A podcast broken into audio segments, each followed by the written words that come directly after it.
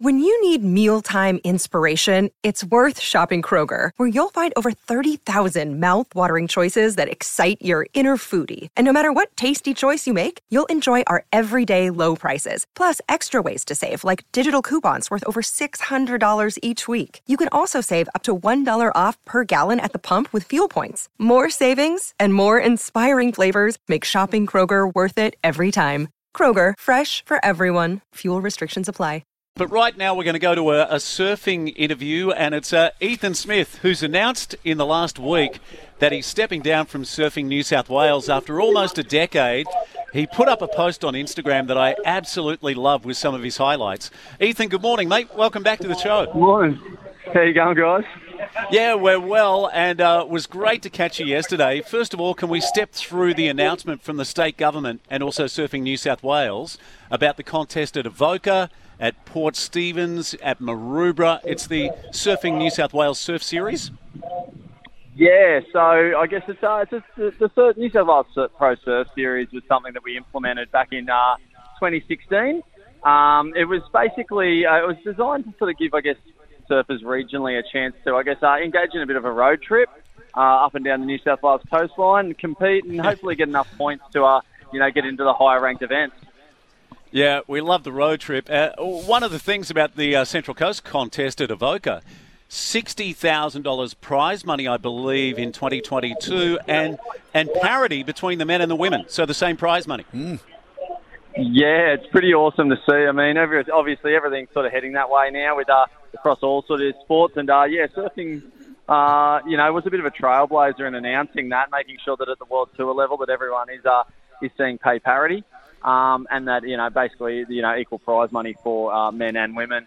And with the you know the depth of talent now with uh, across both uh, genders, it's, it's not surprising to see, and it's uh, definitely well deserved. Hey, Ethan, I want to get to your top 10 mm. moments that you posted. Uh, but yesterday, we were privileged. Molly Picklum was with us, back from Hawaii after narrowly missing qualifying for the World Tour in 2022. Yeah, I think, uh, yeah, Moles, uh, she's, uh, she's taken that on her chin to her credit. Um, yeah, she seems to, uh, you know, just be ready to, uh, you know, re- hit, hit the drawing board again. And I was actually listening to a podcast that referenced her this morning that actually said that they believe that she's just going to come out and absolutely rip shreds off everyone uh, next year. So you know, it might actually work in her favour to come out, start fresh, have that little bit of experience on the uh, on the Challenger Series, and then just go and rip everyone's heads off come 2022.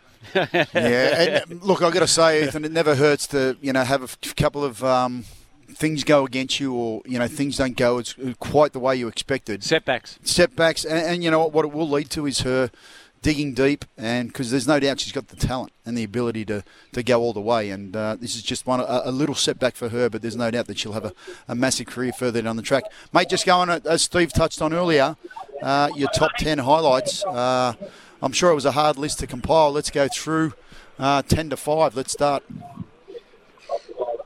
Oh, mate. Well, it's pretty easy actually when you uh, pretty much look at it only with the eyes of just uh, picking your friends.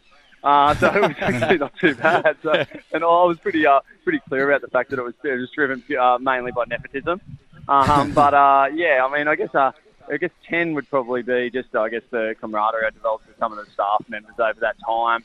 Um, there was a bit of a double-edged one in there for you know Jughead, uh, obviously local North Shelley Charger fireman, um, who's uh, you know pretty world renowned as a bit of a big wave maniac he um, he sort of hit his head back in 2016 or 2017, uh, surfing in Cape Solander at the Red Bull Cape Fear event, uh, and then returned uh, when the when the series uh, moved down to uh, Shipsterns. He took off and uh, he didn't hit his head this time. He just hit his knee or his hip.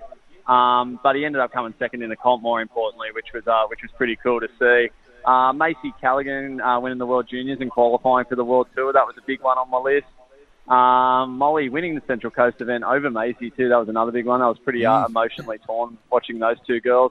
And uh, and you know, North Shelley coming second in the board riders battle those years ago was it was another one that um, still eats me up at night. But uh, you know, a highlight nevertheless.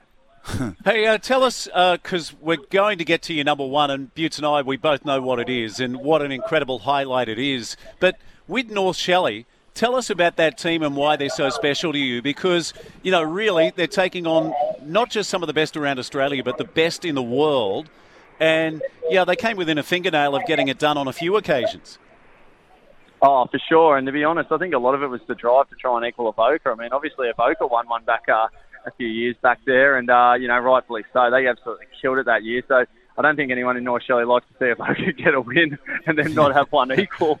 So um, I think a lot of it was a drive to do that. But uh, no, I mean, it, it was uh, it was pretty agonising. Um, I mean, we thought we.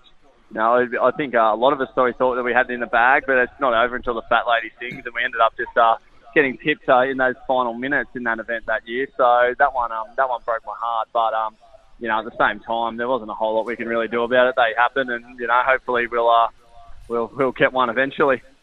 Hey, you mentioned uh, yesterday when I caught up with you some of the surfers that are coming through on the Central Coast. Uh, we know the Vaughan brothers. Like, what what is their potential? But then you throw in uh, Lennox Chell, and you mentioned some surfers at the north end of the coast who could do amazing things as well. Oh yeah, I mean, I think just as a whole, no matter whether you're from Umina Beach, McMaster's, all the way up to you know Soldiers Beach and uh, Frazer Park area.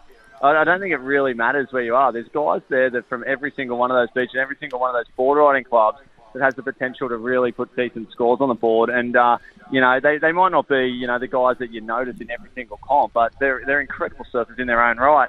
And um, I mean, you look at uh, you look at people uh, up at Norah Head. Uh, you know, like Nate Hopkins and Jet Seacombe. Obviously, Jet's uh, dad Wayne was a, was a pretty solid surfer back in the, the mid to late 90s there. He was an amazing surfer. Um, you know, so good pedigree there for him. Uh, and then obviously, you know, North Shelley. I mean, I talk enough about those guys, and uh, you know, I'll continue to talk a lot about those guys over the years to come, no doubt. Um, but then, you know, you, you got guys, decent guys from Wamberal who are, you know, capable of putting up decent scores in any sort of event, you know, and, and lighting it up on the uh, on the junior on the junior series, and, uh, and then in Avoca, I mean, Lennox Chell, Byron Stapleton, who I probably have uh, forgotten to mention a little bit. Um, you know, they've got the capability of doing really big things in the sport of surfing. Um, and it's, it's just the beginning of their career, really. They're still really young, and yeah, I'm sure that they could come out and uh, and yeah, you know, really uh, really turn the world on its head uh, if given the opportunity in the coming years. I love the fact that we've got so many coaches up here that are doing so many good things uh, in the surfing world, and uh, it's going to be great to follow their, their future and, and see how or their progression and see how they go. Mate, give us your number one. Hit us up, Ethan. Let's hear it, mate. The number one. The drum roll's coming. oh, purely self-indulgent regions, mate. I think it was probably the Olympics, mate. Going over there and being able to see, uh, be one of sort of only five members of Team Australia, being able to stand on the beach and watch our surfing play out in its maiden year on the sands of our. Uh, I can't even remember the name of the beach I was at now, but um, yeah, well, I was there. So uh, that was uh, that was definitely a highlight, and um, I think that's something I'll remember forever. Yeah, yeah and Owen Wright winning the bronze medal. Yeah. And uh, I mean, how epic was that? And then I mentioned to you yesterday the highs and lows of, you know, just seeing the devastation from Sally Fitzgibbon and also Steph Gilmore and what it meant to them to be at the Olympic Games.